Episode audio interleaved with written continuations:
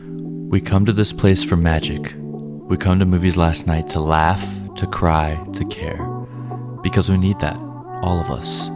That indescribable feeling we get when the lights begin to dim and we go somewhere we've never been before. Not just entertained, but somehow reborn, together.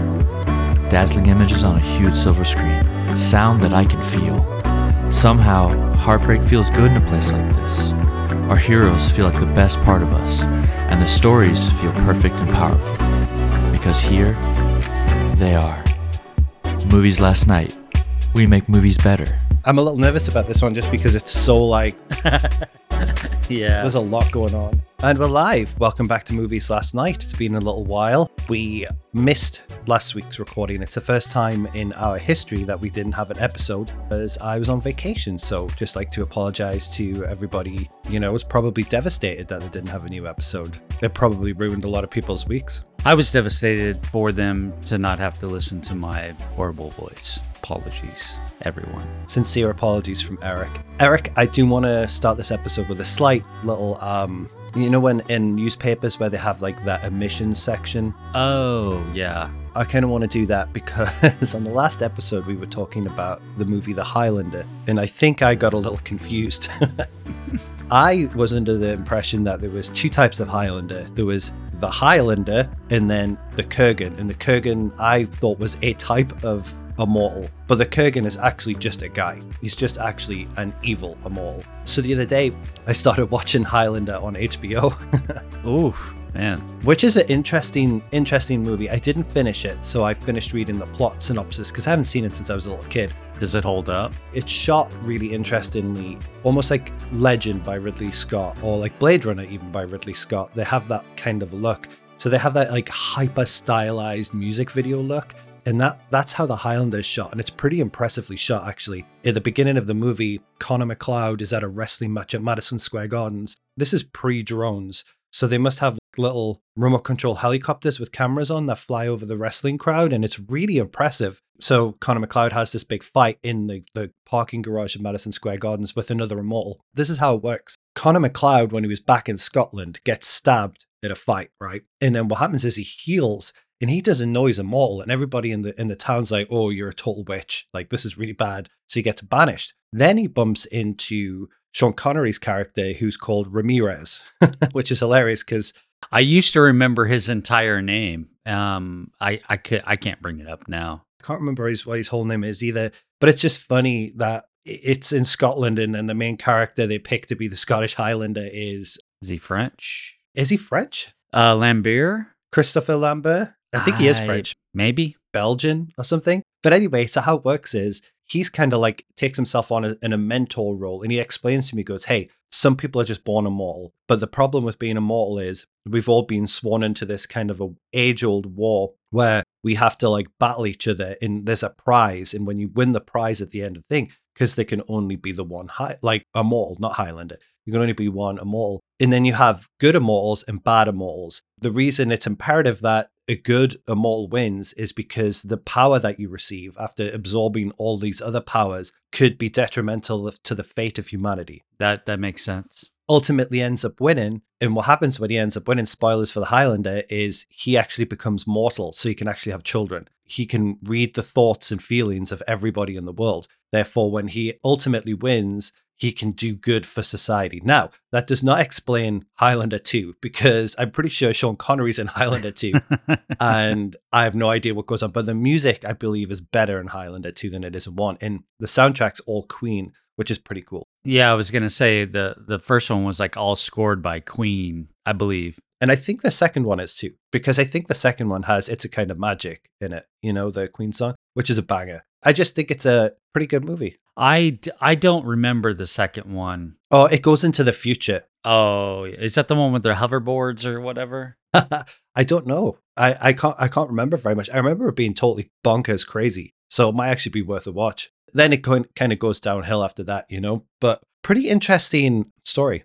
Yeah, I like the first one just because of Clancy Brown, the Kurgan. That character is so great. One of the one of the better villains um out there. Yeah, he's super cool. And his his he has yeah he has great one liners like oh my name's Candy and he, of course of course it is or of course you are or whatever like that. So I mean just just completely ridiculous. But I I kind of remember that the main prize after you kill everybody and you win is basically you get to die. And I'm thinking to myself why would you why would you want to win? Why at that point? Just go just go be a recluse and influential some other way or whatever, you know. But you just get to die. I, I don't know. Seems I don't know why any of them would fight for it. I think it's probably the curse of being having everlasting life. Like we think it's probably a great idea until the reality sets in. It made me think of you just watched um The Sandman, didn't you? Did you watch the full season? I have like three episodes left. Yeah.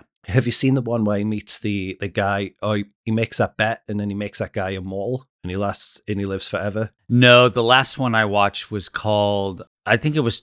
It was the one after twenty four seven when they do the whole thing in the diner. I, I watched the episode after that, which I think they introduced the Constantine character. I've seen them out of sequence. Anyway, they do play around with the notion of immortality in that episode I'm describing, and, and they do it in a really interesting way. It's pretty fun because we need a character that can't die, and it's funny. He checks in with him every like 100 years or whatever. You see him go through the ages. He keeps waiting for this guy. Hey, please make me mortal again. That's the bet. Is that eventually somebody like you're going to be like, I don't, I don't want to live anymore. But this guy, no matter what happens to him, which is like rags to riches to rags to riches through the centuries, he's still like, oh no, uh, it's I still want to do it. It's really good. Keeps waiting for him to be like, I've had enough. I've had enough. Yeah, it's pretty. It's pretty cleverly done.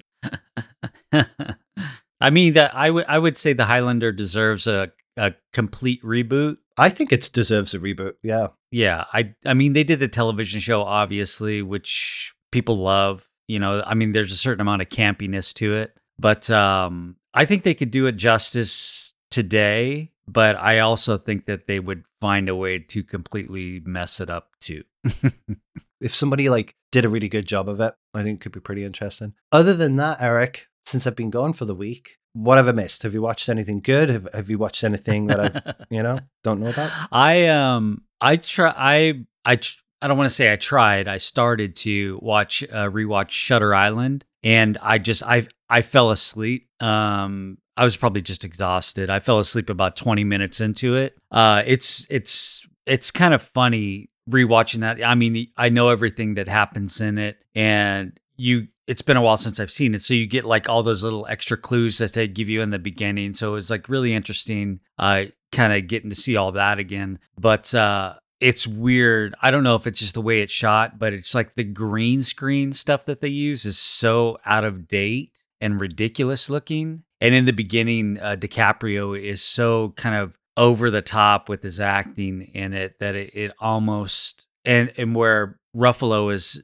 downplaying his acting. It's it's kind of it's it's kind of out of tone. It feels or like off off tone or something like that. It's like they're they're both in two different movies. I don't know. Um, I'm gonna I'm gonna finish it just because uh, I think it's a good movie.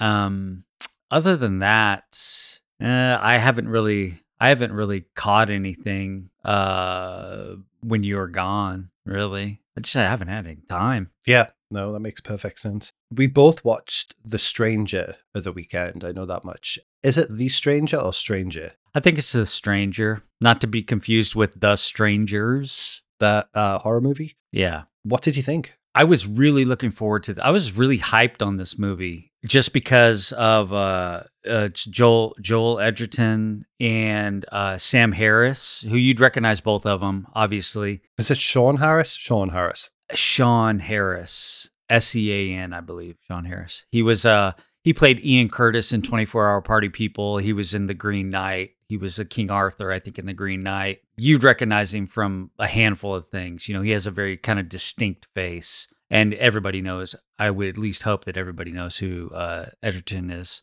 Super interesting uh, film style. I mean, it it it look it's beautifully shot. It looks so beautiful. Um, set in uh, it's an Australian crime story and the the premise of it is so crazy to me as I was watching it. It's basically this super elaborate sting operation to get a criminal to confess to a murder it kind of goes it spans the whole thing and it's about how uh, Edgerton just gets so, or at least from his perspective, he gets so enveloped into the role of being an undercover officer that he almost his his personality and and everything almost ab- absorbs into into this uh, persona that he has created. And he's having problems kind of sleeping and and coping with all kind of the stresses of the job. And the person that he is going after, he is basically a partner with, which is uh, the Sam Harris character. So uh,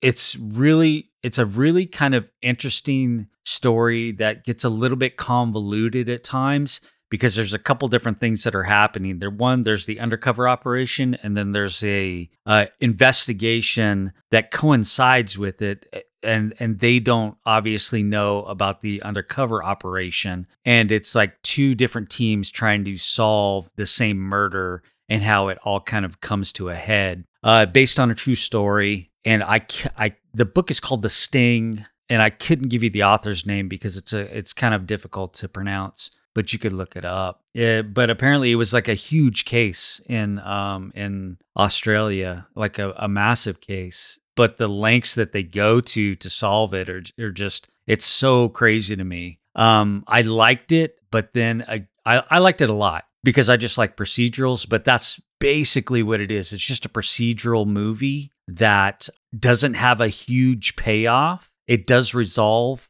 pretty much everything, but it, it I don't think it resolves it in the way that is super satisfying. Yeah, I agree with you. I think the ending and spoilers ahead for The Stranger. So I'll just say that now in case anybody wants to go and watch it. I think the ending is the the weakest link of the movie. I think the beginning of the movie is fascinating. The setup before we even find out about Sean Harris's character in, in the fact that he's like potentially wanted for the, the, the murder of this child. Before we find out what what's going on with Joel Edgerton's character and the fact that it is an entrapment kind of situation where they're trying to like coax information out of him. Hyper fascinating, wonderfully shot movie. When they introduce that counter storyline for Sean Harris's character, the reveal of it is just very like, oh, they just kind of throw it out within the first third of the movie, which I think is too soon. To let the, the relationship between Edgerton and Harris develop, it, it's such a fascinating relationship, and he's such a fascinating character that they could have saved that reveal for later on and it would have been more effective, I think, because we already know something's off with him. And I think to let the audience have more time with that character because he's so weird, such a good job he did with his performance. It's so fascinating. I think it does the movie a disservice when it just shows its cards really early on like that.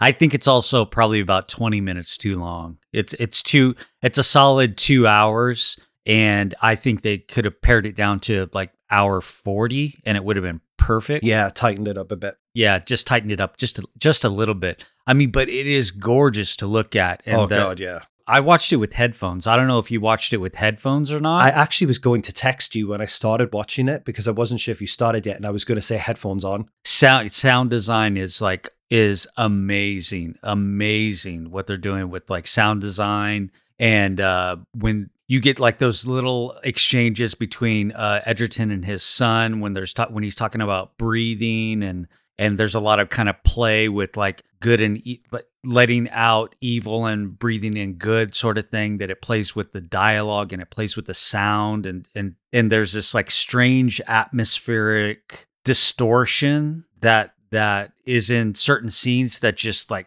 is so killer is like so killer I mean, I, it's almost like on par with like that Dune uh, sound design. It's just like it it is it makes the movie. It is so much a part of the movie. Um, I, I mean, definitely if you if you have the opportunity and you have a, like a good set of headphones, I would say throw them on and, and uh, watch it. One, because the accents are are a little bit tough sometimes, so you you could kind of like tune into those. But the sound design is like on par with like anything. Oh, 100%. They do this really cool thing where, so we know that the, the car that Joel Edgerton drives around in. Oh, yeah, yeah, yeah. Is wired for sound always. So we we have like the undercover crew listening to all the conversations that are going on within the car between Edgerton and Harris. And the movie does this really clever thing where it switches dialogue track to the voice recording sometimes in, in different sections, but it'll flip back and it's really effective. It's so good the way they do it. And yeah, I agree with you. And it's funny that we are going to be talking about The new movie with Cate Blanchett. That's the main episode uh, today. In that movie has very, very interesting sound design too. So it was nice to watch this also. And I think we talked about this a few weeks ago. The more I'm starting to watch movies and pay attention to the sound now, it's one less distraction at home because I could shut everything out and just have the sound. It's a huge thing. I highly recommend people do it. I really, really do. Even if you're watching a movie on a laptop or even on your cell phone, heaven forbid. but if you are,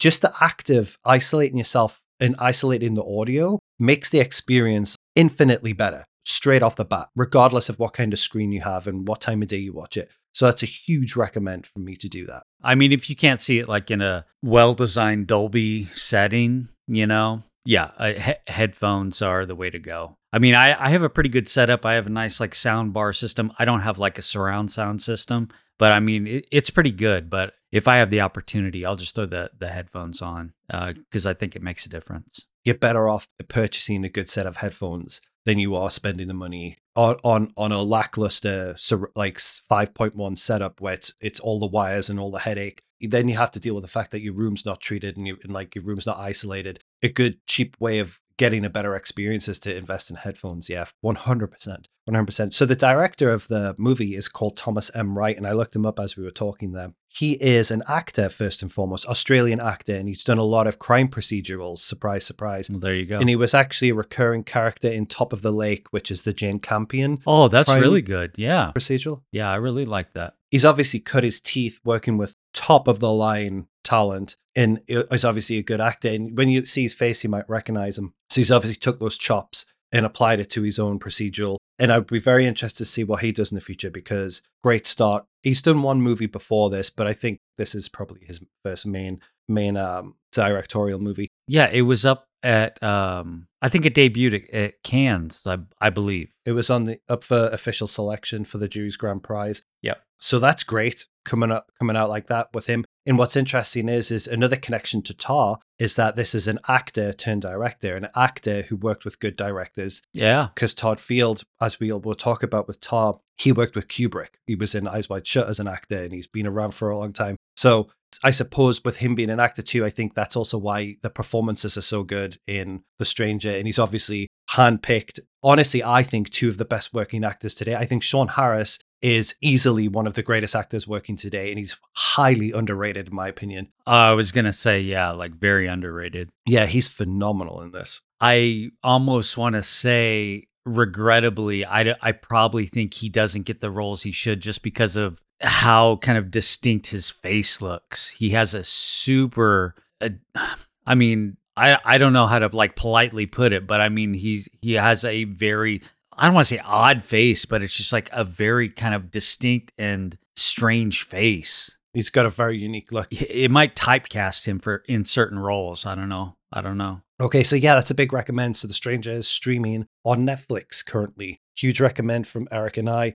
It just dropped, so um I think you might have to search for it. I don't know if it's on the the launch page or not. I don't know if they're pushing it that much right now. It's it's number two uh, for movies and streaming. Is it? Yeah. Oh, okay. But I don't think that's going to last. I think it's going to disappear pretty quick in terms of like front page viewable, viewable. However, that algorithm works. This could have been in my top ten for the year. It it isn't. It didn't nail it, but it, it had the potential. You know, Eric and I love we love crime thrillers, and we both on have like a weird affinity for Australian crime thrillers. So they they do it the best, man. I'm telling you. I think they do. I honestly think I I would say them and the Koreans. Mm-hmm. Mm-hmm. That's probably the two best. Which is a weird thing to say, but yeah. yeah. Anyway. Um, okay, so we're going to be talking about Tar today, which just released. It hasn't released nationwide yet, but at least it's here in Tennessee. I don't think it's released in all states as of right now, but it came out of the weekend. Now, Tar, starring Cate Blanchett,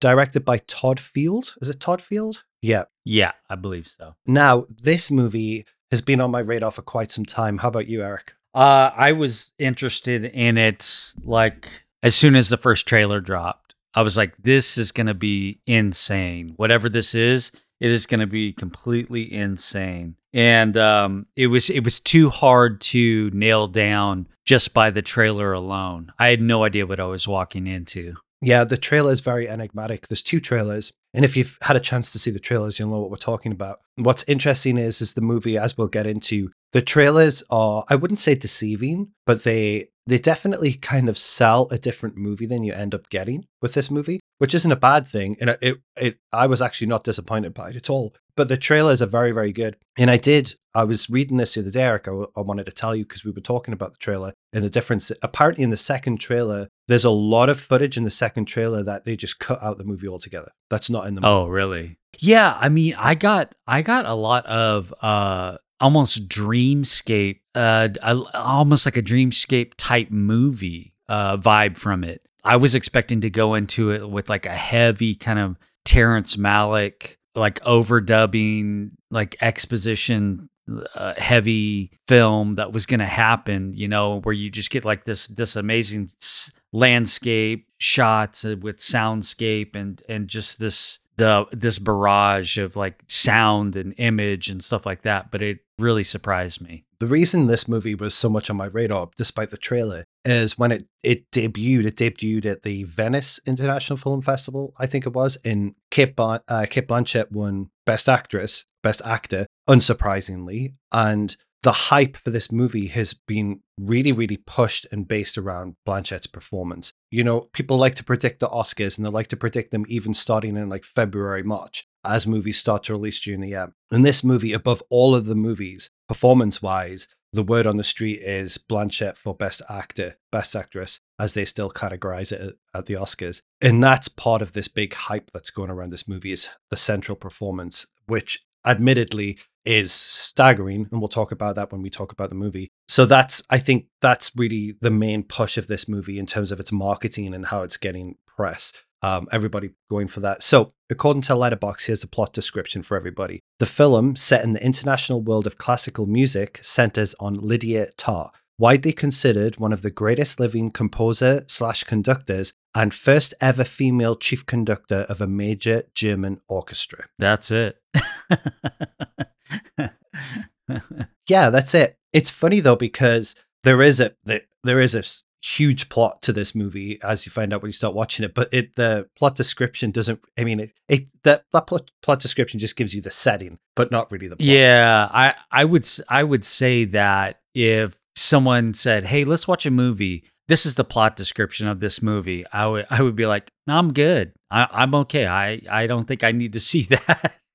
because it just sounds it sounds like it would be so dull, you know? You're like, I, I don't know anything about that world. I don't know anything about that music. I mean, I don't mind classical music, but I don't have a knowledge of it. So I, I, there's nothing that I would understand in it really. So just off that description, I would be like, no, I, I'm okay, you know. But because they didn't sell it like that and they sold it as something else, um, I had no idea that's what it was about going into it. It's already out of the gate, I think, with it, this framing of it being around classical music and conductors. It's very an obtuse environment for this movie, the story that it tells to be to put it within the framing of the classical musical world. Simply because, just like you said, Eric, I think the mass majority of people, especially nowadays, don't really have much information about that kind of that that world and usually don't follow it. Now, obviously, there's people that do, but Joe Blow, yeah. the average moviegoer, the average guy at AMC in the suburbs, is coming in with zero knowledge of this world. The movie is very, very brave in the way that it portrays this without really any explainers or guide. It doesn't really give you like, it just throws you into this world and allows you and it trusts you to be, okay, I'm going to, I'm going to figure out what's going on and I'm going to stay along with this story. And it doesn't kind of like pander to you, you know? It lost me in the beginning. It lost me with the information that it was trying to give me in the beginning. I just, I couldn't put, put like the pieces together completely for probably a, at least the first 20 minutes, I think, because there's a there's an opening shot. It does something weird. It gives you an opening shot uh, of a cell phone and a conversation, and then it rolls credits on you, like credits that you would watch at the end of a movie. So I'm thinking, what? It already it kind of throws it it throws your experience out out the window out the gate. So it's so it's completely disorienting at first because you're you're expecting like a traditional opening, but it flips it on you. And then then then your movie starts and you're getting you're getting like visuals of someone watching Lydia work and conduct and like the whole thing and I didn't follow how I was supposed to interpret like whatever that character was and you and you don't kind of find out until later on what what is going on there. And then there's this interview that lasts about 10 to 15 minutes. It's like um like a one-on-one interview if you went to like watch an artist speak about their process and stuff like that because she's she's on a she's going on a book tour uh basically and this is kind of the start of a book tour and she is starting a new symphony uh, that she is going to perform that's like one of the most difficult that has ever been done before apparently i don't know i don't even know if symphony is the right word for it to be honest I think you know? it is a symphony. yeah. um Mhm. is it I,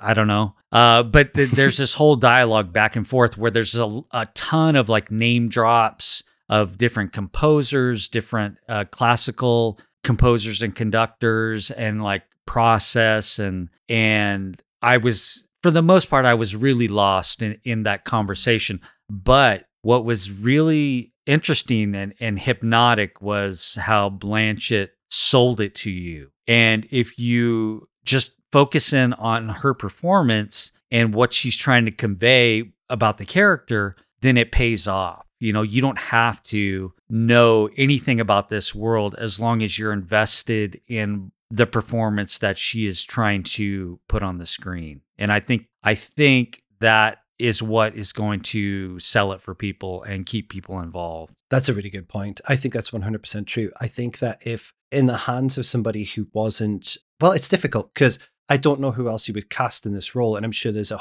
a ton of other actresses that could pull this off. But there's something about Blanchett's performance in this that you believe that she is Lydia Tarr. So when she is speaking, I'm convinced, or uh, my brain, or the trick is working where I think that is Lydia Tarr. I'm not really watching it and watching the performance. yeah So in that interview at the beginning, when Lydia is is responding to these questions and she's dropping this like ton of information, it's like a huge info dump on the cus- on the the viewer immediately. I believe that she knows what she's talking about and that she is that person. Therefore, I'm like, okay, well, I'm learning from you. You know what I mean? It's like I'm allowing myself to be educated by Lydia Tarr. So I feel like I'm one of the audience members who's like, oh, okay, this well, this is why you're so celebrated and you clearly know what you're talking about. And that is just staggering as a performance. Yeah, and I think what is really interesting that they do next is so one you're it's as if you're an audience member within this uh interview that's happening and then you get the second part of that is you get a classroom setting where she is teaching a class too. So you're it's almost as if you're a student within that classroom as she is giving a lecture and talking to her students so you're getting kind of even more even more of an insight to her character and then the process and her expectations and just her psychology too you're getting you're getting so within the about the first 30 minutes of the movie you're getting pretty much everything you need to know about this character in a 30 minute drop and then then it goes completely crazy after after that point everything just just kind of like spills out and goes wrong um in the best possible way I think. Yeah, totally. It's kind of like a disaster movie in a way. yeah yeah it, it really is Yeah, we're set. We, we get thrown into this world and we see how this world works. And then we get to, you know, something from the beginning, you know, something's off. Something isn't right. Why did we start on the cell phone? Why did the movie open with somebody watching her sleep and commenting on her? You're already uneasy. And then you get the feeling that you're not the only person watching Lydia Tarr. You're not the only person who's paying attention to what she's doing. The, the the movie's always dropping visual cues that there's somebody else there, something's being recorded, somebody's being watched. So you get this very uneasy sensation right off the bat. So, like a disaster movie in a sense, that you know something bad's going to happen. So you, especially if you've read a plot description for this movie before you go into it, I, I mean, it's out there. They're not like hiding what the movie's about. The movie does a good job of, even if you didn't know that, the movie would do a good job of putting you in an uneasy position eh, where you're expecting something bad to happen. And as the movie unfolds, it, it, it happens, but it goes sometimes at a glacial pace. But then when it drops, you're so invested that when the disaster really happens, it's kind of like all encompassing and they do a really good job with the build and release of that tension, you know? Yeah, lot, a lot of tension in here, and you don't know how it's going to play out. There's so many things kind of going on in this that one, they're very topical. It's almost, uh,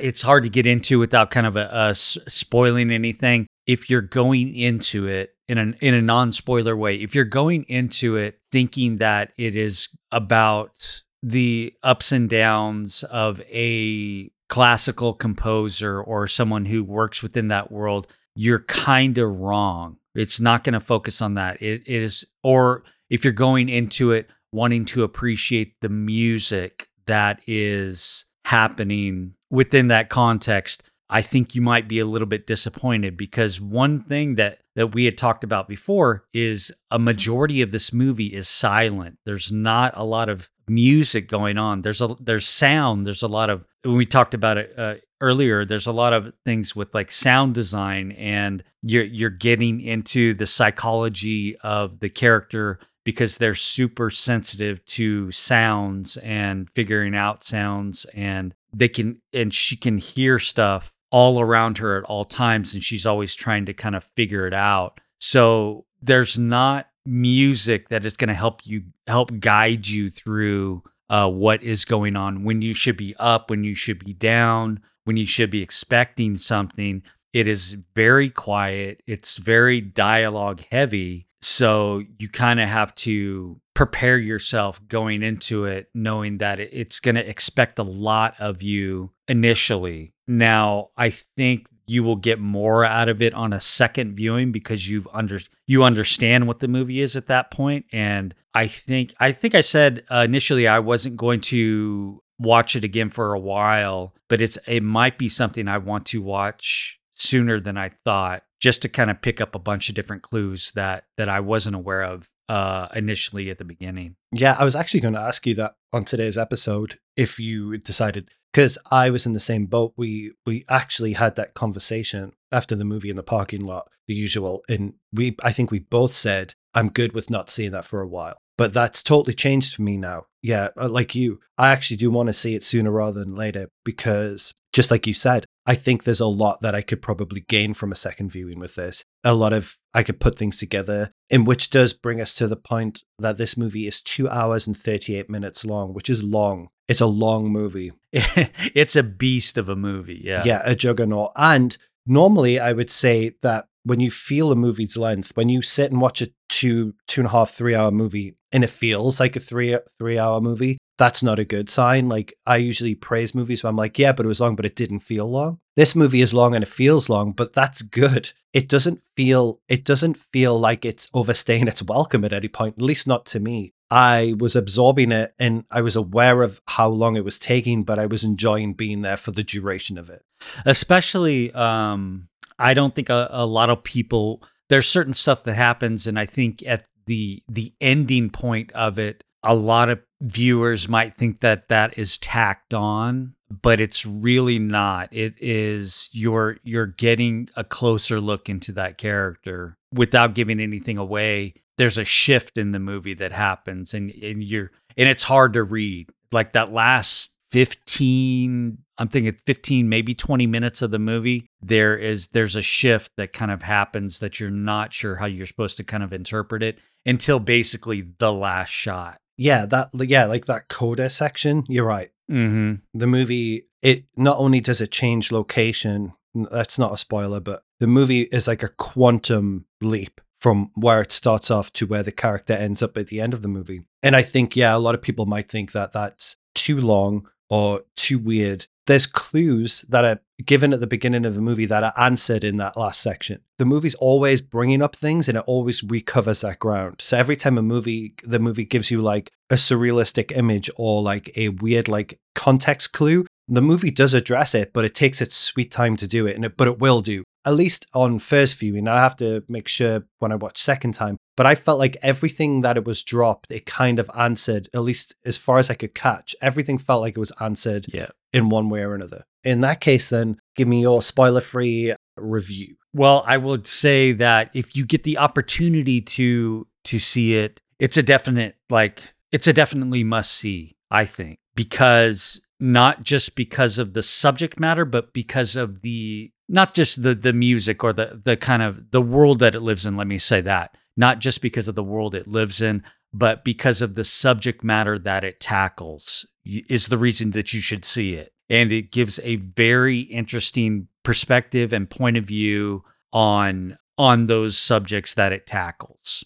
And as far as a character study, this is like bar none, probably one of the best character studies that we're going to get this year. And if she does win Best Actress this year, I whenever the Oscars are next year, uh, I would not be surprised because she became this character. Um, I think it's a must see. I'm not sure if it's on my top 10 of the year yet because I think there's probably a handful of things that I haven't seen yet that I am a little bit more an- anticipating, and I could probably almost tell that they they were going to be in my top ten. I think this one has the possibility of edging its way in, but I'll have to kind of wait and see. But I think it is a movie that everyone should see, definitely. For my spoiler free review, I know I will see movies this year that I enjoy more than this movie. And I know that there will be movies on my top 10 list that I place higher than this movie. But I can guarantee that a lot of those movies, if not all of them, are not as good as this movie. I can appreciate it on all fronts technical craft, performance, writing, sound design. In terms of how the movie is made and shot, it is Kubrickian yeah. in its quality. That's that's a good comparison. Yeah. In terms of a crafted movie, that yes, the 100% I'm going to rate movies higher than this this in my list that are nowhere near as good as this movie. This movie is superlative from start to beginning on pretty much all fronts. I would say it is just like Eric said, it is an absolute must watch in the theater. Must watch this year. It really is. Character study wise, we're talking a movie on par, in my opinion, with There Will Be Blood in terms of like the Plainview character, up there with the Lydia Tar character. I also saw a lot of people mentioning Daniel Day Lewis's performance in Phantom Thread. It's flawless and fascinating in an original, unique character, a, new, a wholly new character for us to, yeah, which is very rare. It's an excellent, excellent movie. Everybody's at the top top of the game with this movie. There's just something about it that stops it really, and I don't know what it is, but I think it could be a movie that grows in time in my expectations, or like my my opinion of this movie will probably grow over time because it's already really high. But I just, there was something that stopped me connecting to it on a personal level. And I think that's the only reason that's separating me from this movie is like I didn't get, there's just something that I didn't get in it. And I don't know what that is. Or it, it, maybe it's just because I have a preference for like movies that I can relate to and I don't really relate to anybody in this movie or any of the themes in this movie. Sure. I probably should, but I don't, you know? And I think maybe it's that personal connection for me is what's holding me back from just really, really pushing this movie and saying, oh, it's easily one of the best of the year. It is one of the best of the year. If not, probably, I would. You could argue that it is the best movie that came out this year. It's just not my best movie. That's completely fair. That's absolutely fair. I mean, I would say the same thing. It's interesting that you brought up uh, uh, Daniel Day Lewis because I would say that it's on par with There Will Be Blood, where you go into there there will be blood and you're expecting this you're expecting this movie that is just going to be so over the top like with like violence and and and drama and just madness but you're watching a two and a half hour movie about the early oil industry and you're riveted by it. Exactly. Yeah. you know, so so it's it's it's on that same kind of level. If you really loved that movie, then this will kind of tick all the boxes for you. With Plainview being like this human metaphor for all these other all, all these other things in set in a world that people don't have a lot of knowledge of that would normally seem very dry and very like when you watch the movie, it's thrilling and unsettling and disturbing and exciting. That's what Tar is too. You know, you take you take an environment that no, people don't really like know anything about, and then you have this like hyper enigmatic lead character who is basically just this. She's almost not even a real person, a force of nature that just describes everything else that's going on around it. Yeah, yeah, it's very interesting. That's a really. I think the comparison between those two movies is very, very warranted, and um, and I think it's fair. I I was a little worried of the comparisons to that movie going into this because I didn't want it just to be a, a movie that's just a performance. You know, it is a movie that's just a performance, but it's it's so much more than just the performance. And the performance really is your your bar like your entry to everything. It's it's a movie about that that one performance, but the themes of it are a little bit more universal in a way. Topical in it, yeah, yeah, yeah. Interesting with the There Will Be Blood comparison too. The only the only difference is is that Plainview has a counterfoil. There's another perf- big performance running against his. Now, obviously, Dano's character in There Will Be Blood, Paul Dano's performance, whilst being very good, is it's he's kind of outmatched uh, and outgunned by Day Lewis in that. But Todd does not have that, which is really interesting. There's no like real opposition to Lydia Tar. She is Plainview without anybody kind of button heads against her, except Yeah.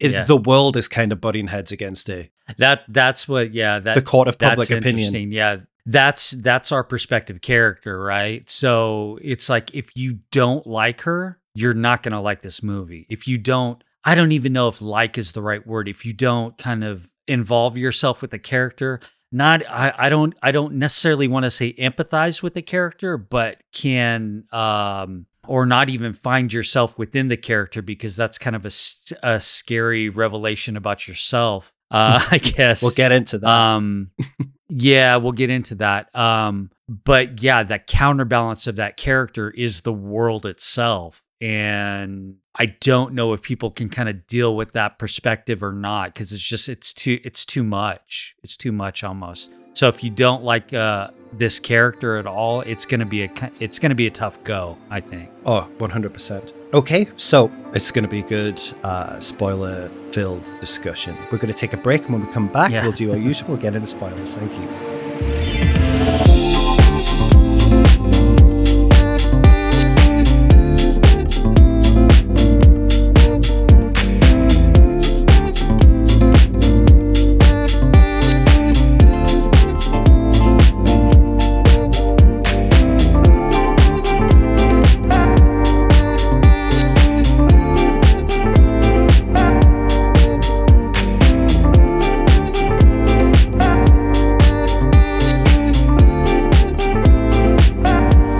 All right, and we're back.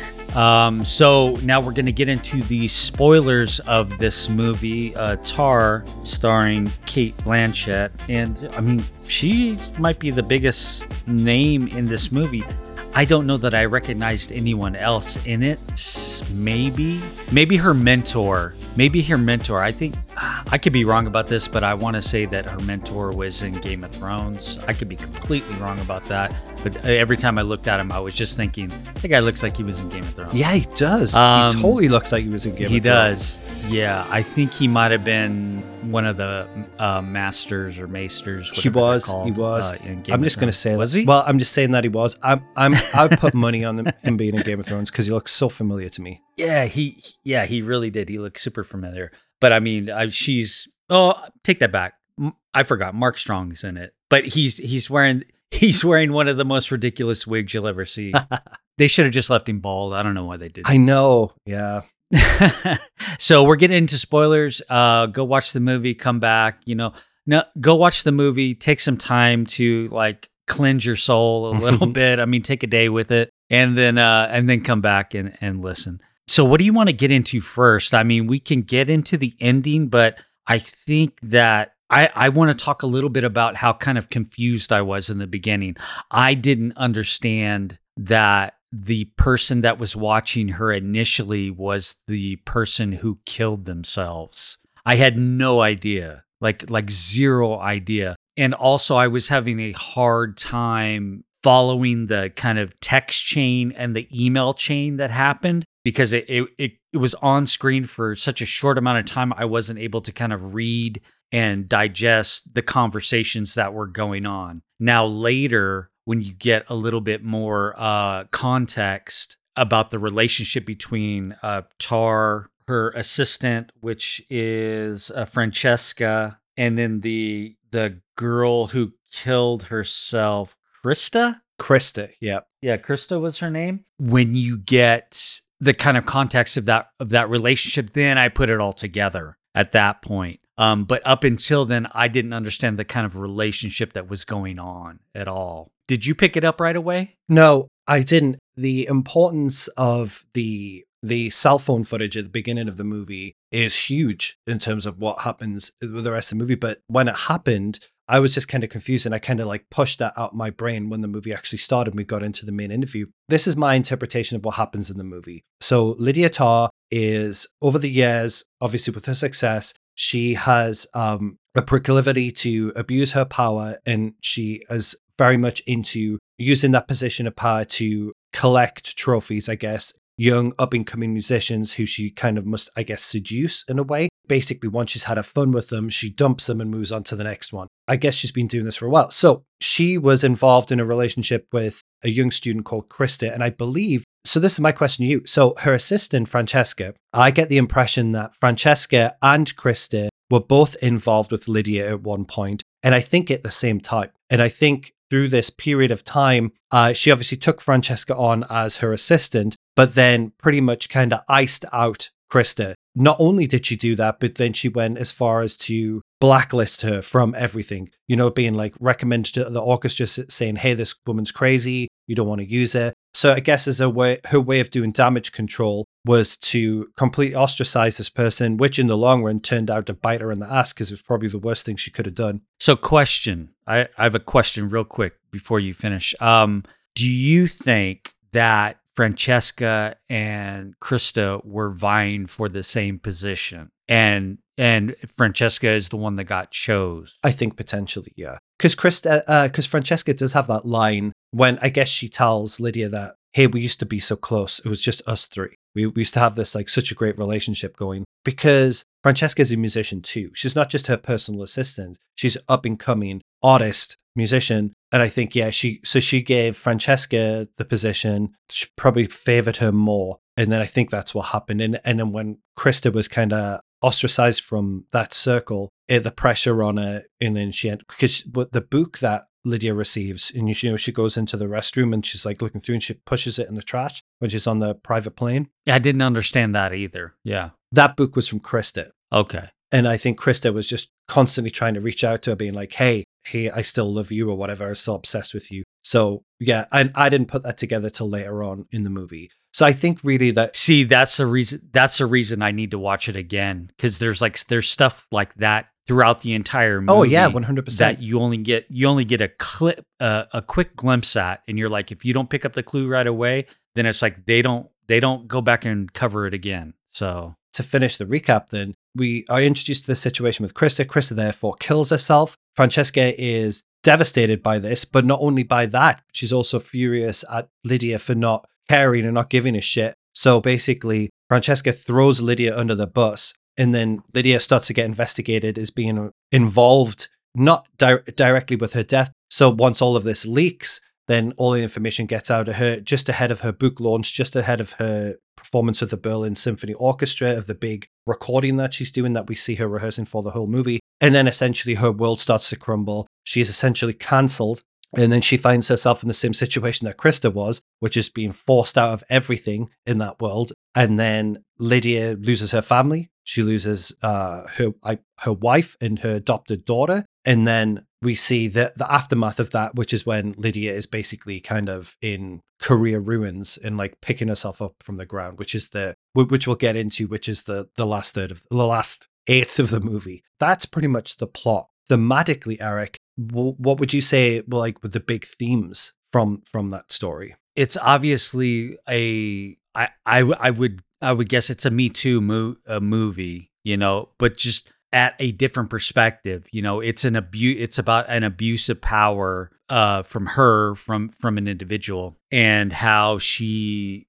kind of manipulates everyone around her. It's not necessarily about all the people that orbit around her. They're they are not kind of the focal point of the movie. It's everything that is happening to Lydia's character that that we're kind of that we're meant to kind of to focus in on. So that's that's when I that's when I mean when I say that if you're not invested in who Lydia is, you're going to be thrown off by the movie because Lydia is a a pretty much a horrible person, you know. And if you can't, in the same way that that Plainview was a horrible person, but you were still rooting for him this this is kind of the same thing. It's it's it's Lydia's story story. She's a horrible person, but you but for some reason you are like you're pulling for her and it is a horrible thing to to want to pull for her to kind of to get out of the situation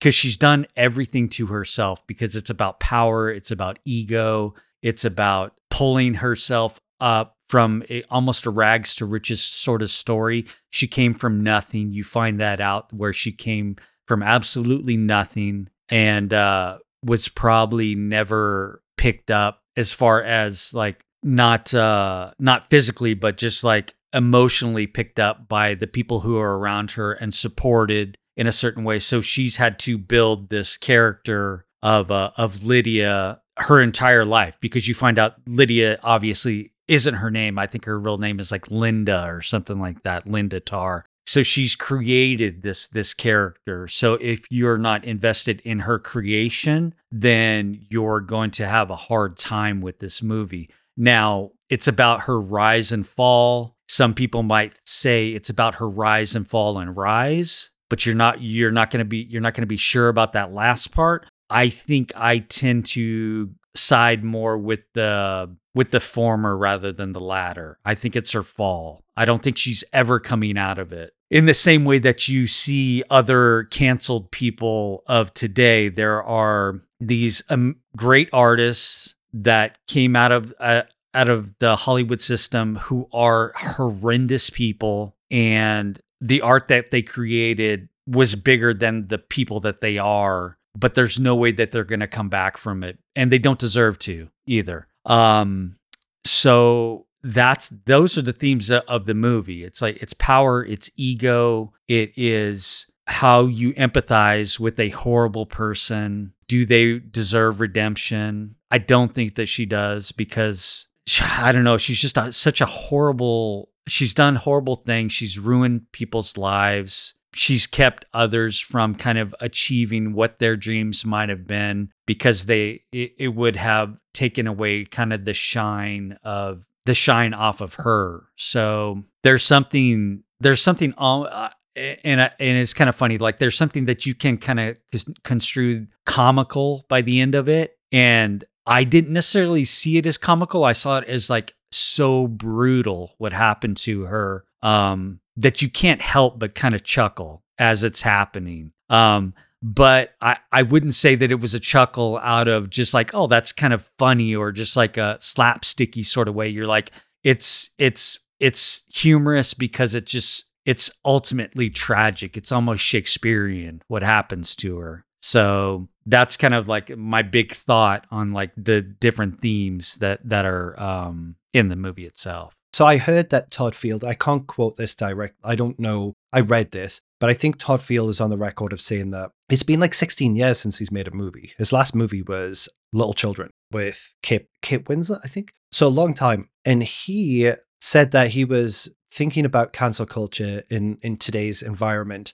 uh, in the way it post Me Too, I guess post everything, because well, it, it, feels like we're post all of these big events he couldn't really get his head around it. He was trying to figure it out. So that's part of the reason why he made this movie. So obviously, I think what the movie is talking about, but I think that there's there's plenty of other themes that go hand in hand with this that are also being addressed in this movie. Gender, talking about gender politics in a big way. I think this movie mm-hmm. it's talking about sexuality in a big way, power, the abuse of power. So not necessarily just the from the Me Too Weinstein kind of element of it in cancel culture, but also the abuse of power in institutions that have been, you know, old institutions that have never been fully that are outdated now. That feels very outdated.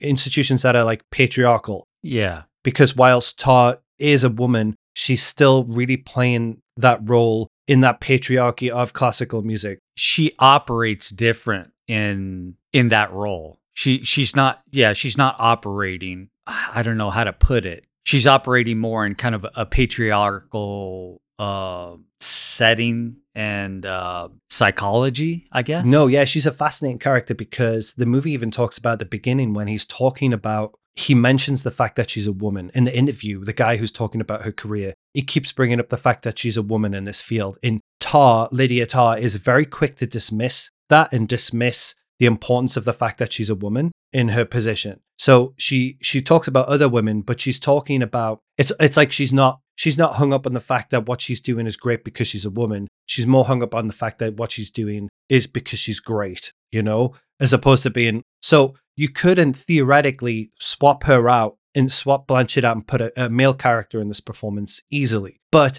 I think the movies by the movie not doing that and not making a direct parallel to your Kevin Spacey's or your Harvey Weinstein's or whoever by making her a woman is very clever because I think there is gender politics at play in the fact of how we react to what she does based around the fact that she's a woman and how we react to that environment, uh, that situation, which is typically only men who get cancelled, really. I mean, with the exception of like J.K. Rowling, I can't think of many other women who've been cancelled recently. It's mainly men. Yeah, I mean, I I don't off the top of my head, I couldn't say. Yeah, and I think that by making her a woman is interesting because we I was I keep thinking about this, right? I keep thinking about when we were in the parking lot afterwards, we were talking about people who've been cancelled. And and and I mentioned so you you brought up Kevin Spacey, right? And I was like, oh yeah, but it's I mean, Tar's not like Spacey because Spacey was a monster, right? If you look up what Spacey was accused of doing, it's not that much worse than what Tar was accused of doing. Oh yeah, yeah, yeah absolutely. But for some yeah. reason, for some reason, I defaulted to Spacey as a monster, okay? And not Tar was a monster. The whole time I'm like, well, Tar's wasn't that bad, but Tar was that bad.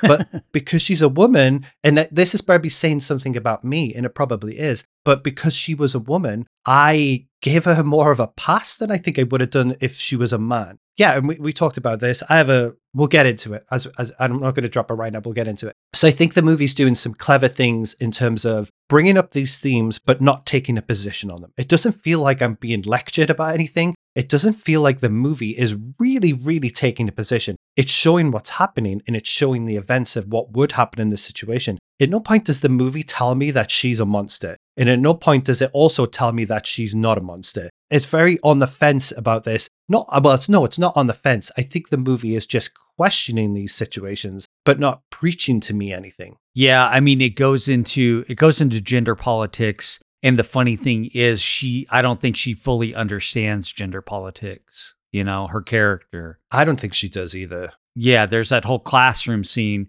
where she is trying to uh, understand or explain to the student um, I can't I can't remember what he identified. I, I think he he's pan. He's no, he's bisexual. He's a bisexual person of color. That's how he dec- BIPOC. I thought I thought he said something about pansexual. I was I thought that's what I heard. But um yeah, she was trying to get into this whole well what about what about Beethoven? What about uh the, this composer and like and and all these horrible things that the that these white men have done over time but can you separate? Her her basic her basic layman's argument was can you separate? Is it possible to separate? And and his his conclusion was no you can't and you're wrong. And then he walks out of the class sort of thing and she's just like well he just doesn't get it sort of thing. So she as as we're kind of messing around with the with uh, the the stereotypical like the patriarchal theme and then gender politics, it's interesting because they swap that character out with the character who doesn't understand uh, current uh, gender politics, right? Um, and that's what that's what makes it interesting. Or maybe she, maybe she does understand it, but doesn't acknowledge it at all because she she can't or doesn't have the capacity to acknowledge it within that world because that world is predominantly occupied by men, if that makes sense at all. That one scene, I think, is not only is this the focus in the conversation around this movie. I mean, that movie kind of really encapsulates what this whole movie is about. I think that one little section. It it doesn't entirely because I think the movie's about so many more things than this, but yeah, it's definitely the conversation right now is about her conversation with that guy. And what's funny is, is I don't know if he's so I was going through YouTube trying to find some kind of like a critical analysis of this movie. Sure. It's too soon for this. But what I did come across though which is kind of disheartening, was a lot of people openly supporting this movie and supporting her character in, in saying that the movie is about destroying woke culture in the fact that her argument against this young man, which is very cleverly put. So, her argument basically, it's unfair of you to judge Mozart's music based on the person that he is, because when you're on stage and you're performing, you do not want the people watching you to judge you on the fact that you're bisexual and that you're black and that you're on stage doing this thing. You can't have your cake and eat it. You can't judge other people's art based on who they are when you don't want your art to be judged based on who you are which is very clever. Mm. But it also feels like one of those very, very clever incel arguments where it seems very tight logically, Oh, yeah, but yeah, yeah. the, in the, and you you argue with logic as opposed to the heart because really these matters come down. Art is subjective. Art comes down to feelings and in in how we view things. So it is to do with the heart. It can't just be based on logic. So she's arguing his point against him using pure logic, which logically that makes 100% sense, right? But what I've seen a lot of people running with, a lot of dickheads on the on the internet running with is the fact like, oh, this movie's awesome because she's destroying woke culture, and that that argument is so locked tight that it's it's crushing woke culture. And and I think a if you're saying woke culture in the first place, you're already losing the argument because I think it's got nothing to do with woke culture. It, that has nothing to do with what we're talking about. We're talking about abuse of power, and we're talking about so that's not woke. And I using the word woke is stupid because it doesn't really mean anything. It's such a stupid like, and I think if you're if you're using that, you're already losing whatever point you're trying to make because it's stupid and it's redundant. So I don't like the fact that a lot of people are using the logic that her character is providing is this airtight argument against what they don't people don't want to confront because it's not an airtight argument. And we talked about that in the sense that like so I like Michael Jackson, okay? And I really like Michael Jackson's music. I have to separate the fact of what he's accused of doing with with the music that he makes. And I think we're talking about this. Well, we're, we're talking about the separate that what she's talking about is a sep- separation between art and the artist. She's not talking about woke culture. She's talking about that very basic, simple premise, right? Which I I would like to say that I ad- adhere to. Okay, but I can I can quite confidently say that I can separate Michael Jackson's music from Michael Jackson as a person. I can quite confidently say that I think Kevin Spacey is a phenomenal actor and I love watching his performances despite of what he's done. I can say all of these things, but you know why I can say all of those things? Why? Because I'm a straight white guy who's never had anything done against me. Okay. Yeah, So yeah. I can easily Yeah. say, yes, I separate the art because I have never been made to feel, I've never been punished because of the way I look. I've never been punished or held back in society because of my my religion or anything. I've had as much of a free pass as any other white dude has had. So I can I can quite honestly stand there and say she is Lydia Tar's argument is 100% correct. Okay.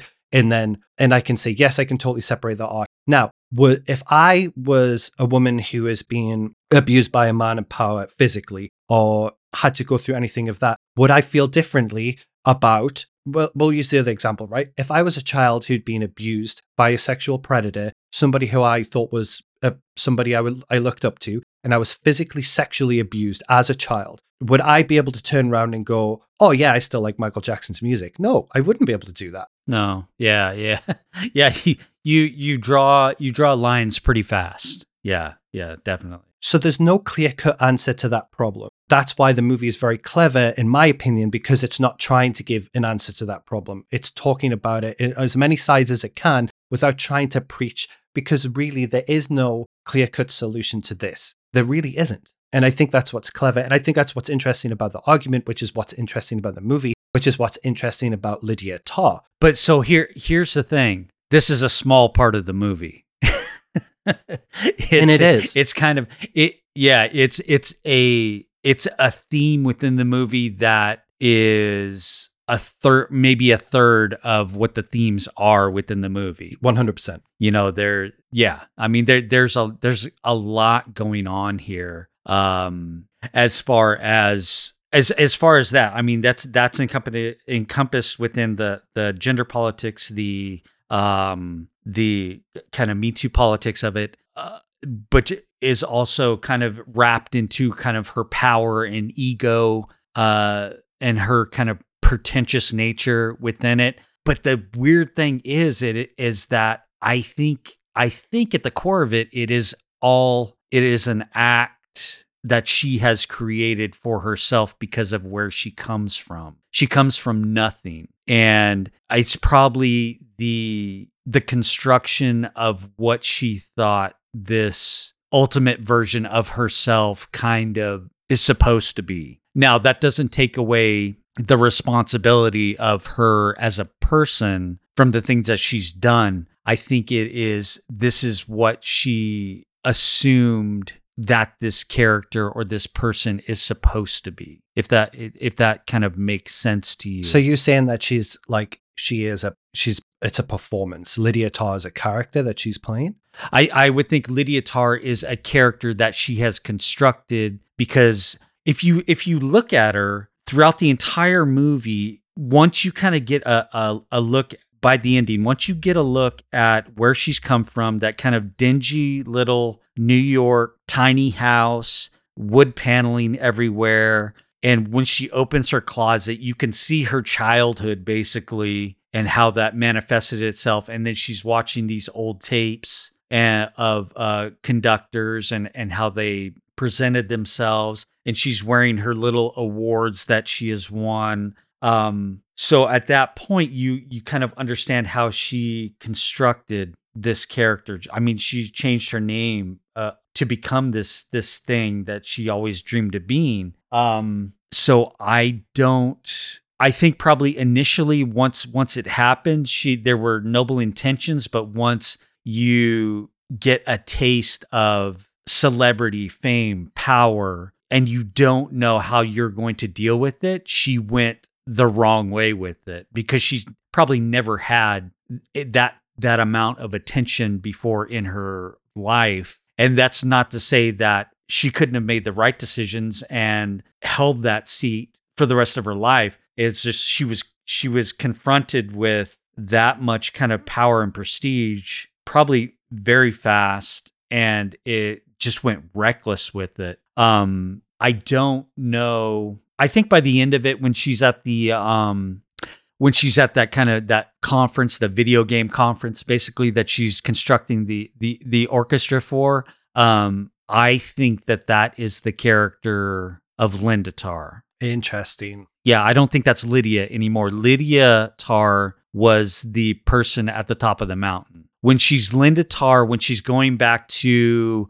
what is it, Malaysia or whatever it, whatever it is, she's at the bottom of the mountain. She's that there's this great scene where where they're going down this boat and she's like can we can we go for a swim and then there's this waterfall and she's inside the mountain she's looking out that is that's linda tar you know at the bottom at the bottom of the mountain starting at the at the very bottom of everything. That that was her kind of that was almost like that's where she started to kind of build that name build that character of lydia tar because you get that that information in the beginning like she she stayed with the this uh, i think indigenous tribe i could be getting this wrong to kind of understand sound this and that and that's where um i think she is starting to form this this kind of psychology and this character and and this persona that eventually builds its way all the way up to the top. Um so this is almost kind of a a a reverse of that you know where it's like this is where she started and and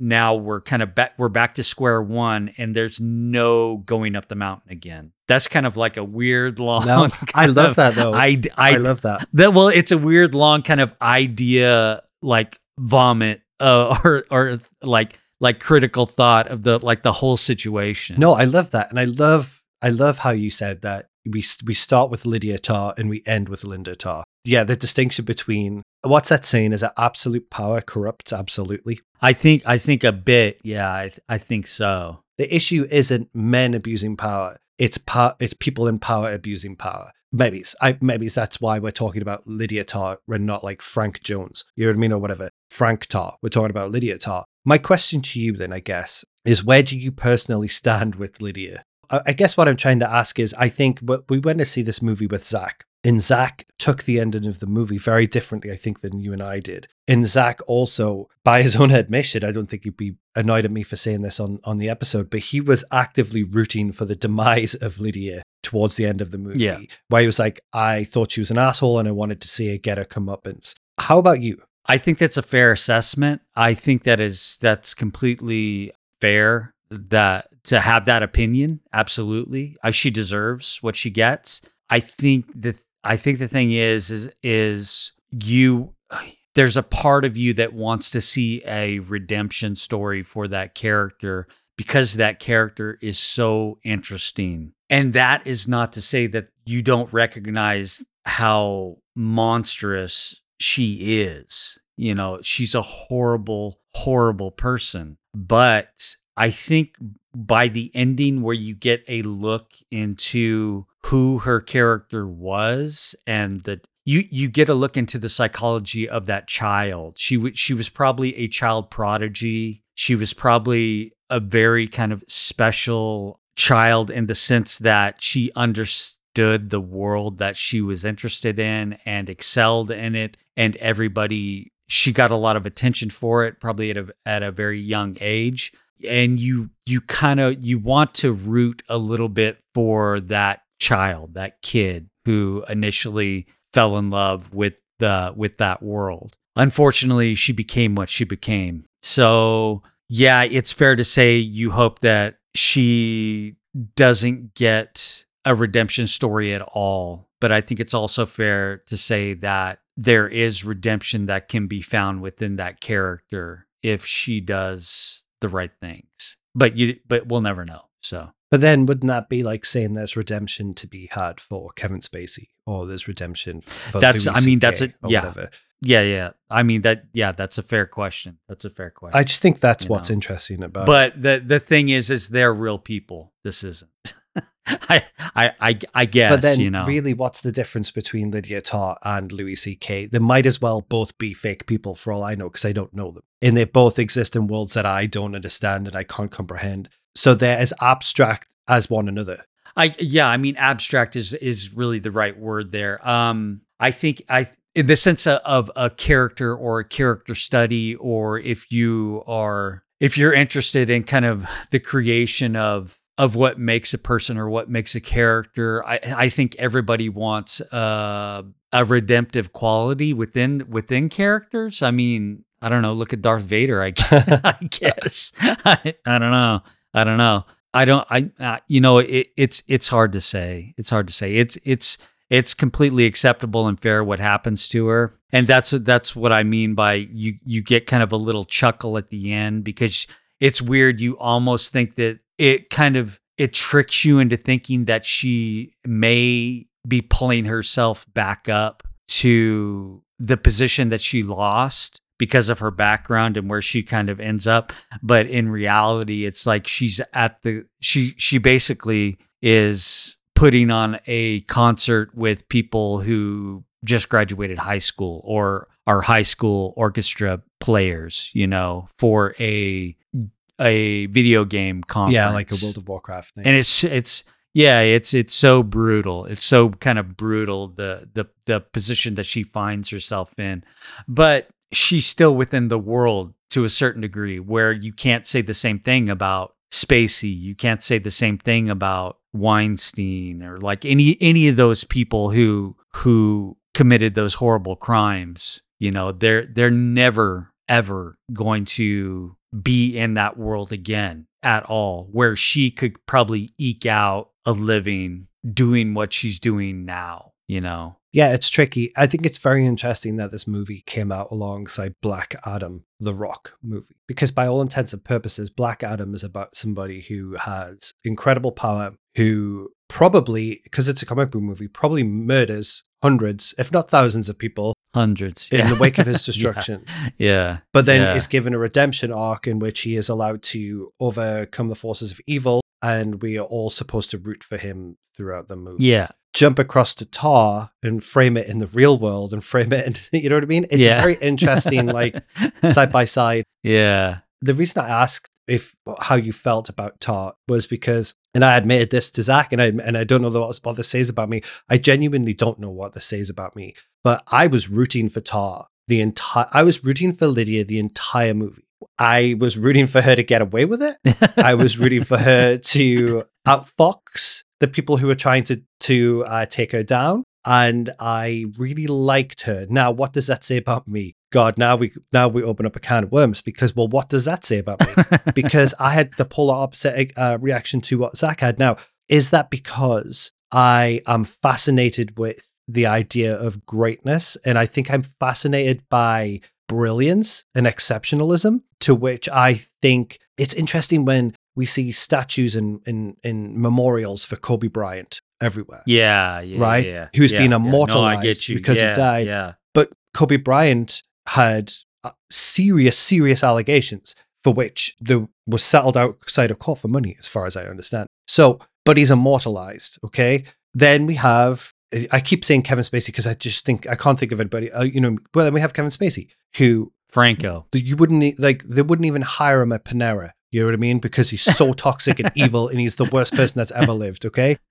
Yet yeah. both were accused of doing something pretty bad. Uh, both were never actually found guilty, and they, I guess the Spacey case was just thrown out. But it's just weird. It's it's a weird situation, and it's weird. And I and to go back to Tar and Lydia Tar and my weird rooting for her, and it's and I think it's to do with the fact that yeah, that I do put exceptionalism on a pedestal, and I'm fascinated by people who are the best at what they do, and I am. I I think I think anybody is like like I will I'll watch videos like on YouTube and stuff like that from from people doing things that I have no real interest in pursuing in real life, but I enjoy watching them because they're the best at what they do and they have passion about it, about what they do. And it is it's fascinating to watch people excel in a field that you that say you don't know anything about, you know, be it sports, be it competitions, be it whatever, you know. It, I think I think that's kind of a human thing to to root for people who excel far and beyond far and beyond their um, other human kind of counterparts in in that in that uh, setting. So I think it's it's very kind of natural. Now it's not healthy. Uh, I, would, I would assume it's not super because you're singer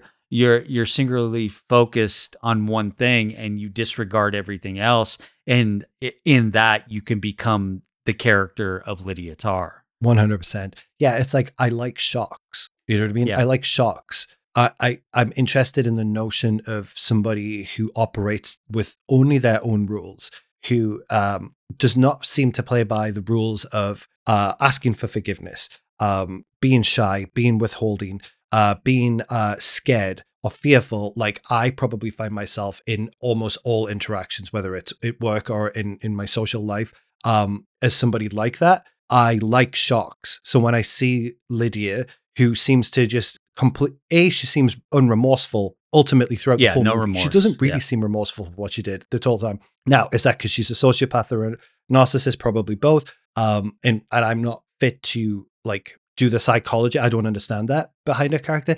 But like I said, I like shocks. I like people who um, are so strong in their convictions that they don't need the they don't need to ask permission from other people to do what they want to do. I, I find and, and that that's probably because so I guess what I'm saying is is perhaps and I'm the reason I like Lydia Tar and the reason that I was reading for her is because the, there's something I see in her that I feel like I lack in myself. Now, that's not all of her bad traits because I'm I'm I would never do the things that she does. At least we all assume that we wouldn't until we're put in that position where we can do those things. Yeah, in which yeah, case most of us probably would do those things. um, that's another another discussion that the movie's obviously talking about. But yeah, maybe there's something in her that I, I feel like I admire.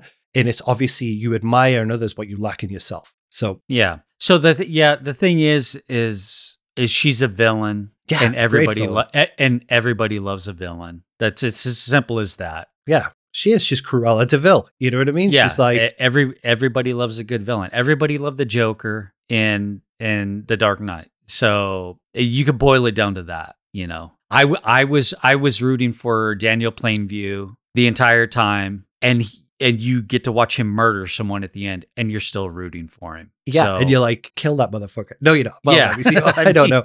I mean, Um, it's it's the same thing. The more I talk about the movie, the more I like the movie. That's always a sign of a like. It's always a good sign. And but the more I talk about any movie, the more I like the movie. It doesn't matter if it's a great movie like Tar or if it's a terrible movie like Halloween Ends. I'm going to, the more I think about it, the more I'm going to like it, just the way it is, you know? Um, have we missed anything? Was there anything else you wanted to cover, Eric? I don't, I mean, I don't think so. There's, um, yeah, she's a horrible character, but I mean, she, there are some, uh, moments of tenderness when it comes to her child, and they go into that. But for the most part, um, she's a villain, and it is worth watching the the rise and fall of that character 100% very very strong recommend from me. I would urge you to go and see it above honestly above all else that's out of the theater right now. There's nothing right now currently showing that touches this movie on any level in my opinion. Uh, i haven't seen black adam. Perhaps black adam is better than tar. I don't know. Um, i'm sure the Rock is going to be up for Oscar consideration this year based around his performance, just looking at the trailer. Um, other than that, no, there's nothing else close to it right now. So it's a huge recommend from me. Same, same. Yeah. Well, that concludes our first episode back from my vacation. Uh, thank you, Eric, once again. Thanks everybody to li- for listening. I always say thanks everybody to listening. It's like I have this weird mental thing where I can't say thanks to everybody for listening. That's how I should say it. I have to rush to work. That's why I'm nipping it in the bud right now. First day back after vacation. You know how great that is. I don't know what vacations are, so I, I don't know what that's about. Yeah, poor Eric. so somewhere softly playing in the background is a, a tiny little violin playing just tiny little violin. Yeah. Yes, played by Steve, Steve. okay, thanks Eric. Thanks everybody. Have a great rest of your day. See ya.